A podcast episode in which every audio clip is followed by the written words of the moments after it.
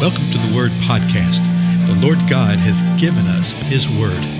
Let us learn it. Let us live it. Let us rejoice in it. Spread the Word.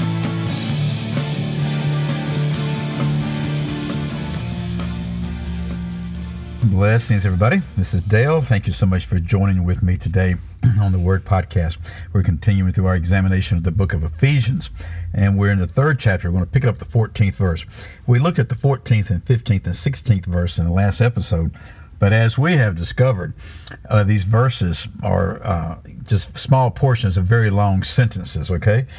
And we do well to reflect upon them constantly and just look at them as a big picture, then look at it in more detail. So verse 14 said this, "For this reason, I bow my knees before the Father, from whom every family in heaven and on earth derives its name." And so Paul is praying before the Lord. He's interceding before the Lord. And he's saying, I'm doing this before the Father. And it's the Father from whom everybody has come. Every family in heaven on earth derives his name. Verse 16, that he would grant you. So we see that he's interceding. Remember this? That he's asking the Father something on their behalf. That he would grant you, according to the riches of his glory, to be strengthened with power through his Spirit in the inner man.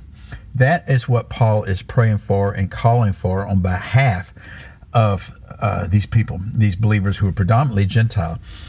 He's really been emphasized, remember the context, that the Jew and the Gentile are one, that this is the mystery of the body, the mystery of Christ, that Jew and Gentile are one body, the body of Christ. So he's saying, he said, I pray that the Lord will strengthen you with power through his Holy Spirit in your inner man. And we talked about that in the last couple episodes. Now, verse 17. So there's a reason, there's a purpose to this. So that Christ may dwell in your hearts through faith, and that you, being rooted and grounded in love, well, let's stop right there, because it continues the 18th verse.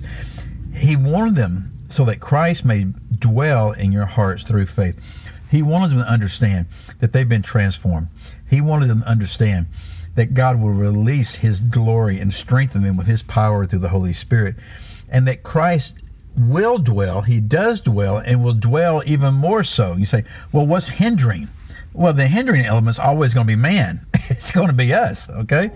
So that's what he's calling them to do. He said, realize this, that Christ will dwell in your heart through faith. In other words, by faith, it will grow and grow and grow, the dwelling of the Lord himself within us. And that you, being rooted and grounded in love. Now, that's really good.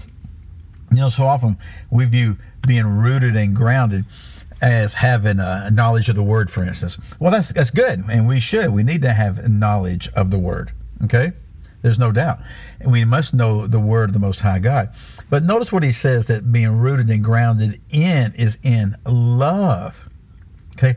Love for one another. Love for the Most High God. Love for the world. That we're rooted and grounded in that.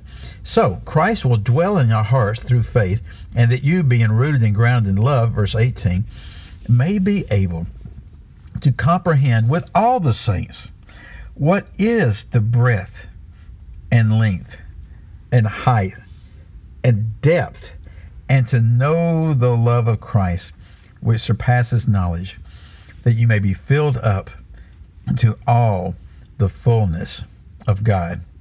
And again, you know, as we've mentioned so many times before, when you read these passages, you get an understanding initially. I mean, it's easy just to see what's being said basically, but then the more you look at it, the more amazed you are at what he's saying.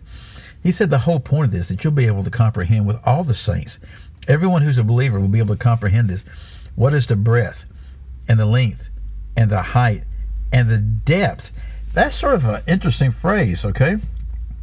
Breadth, it means like the width of something, the broadness of something. The length, it means how long something is, okay? The height, it means what? How high something is. And the depth is how deep something is. You know, when you hear these things, you're often thinking from the point of view of three-dimensional, you know, how long something is, how wide it is, how tall it is. But notice he does it from a four-dimensional point of view, a total like 360 type of thing.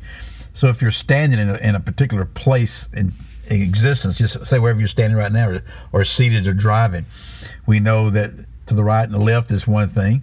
Okay, straight ahead and behind us is another thing. Up is one thing, that's the height. Then below us is the depth.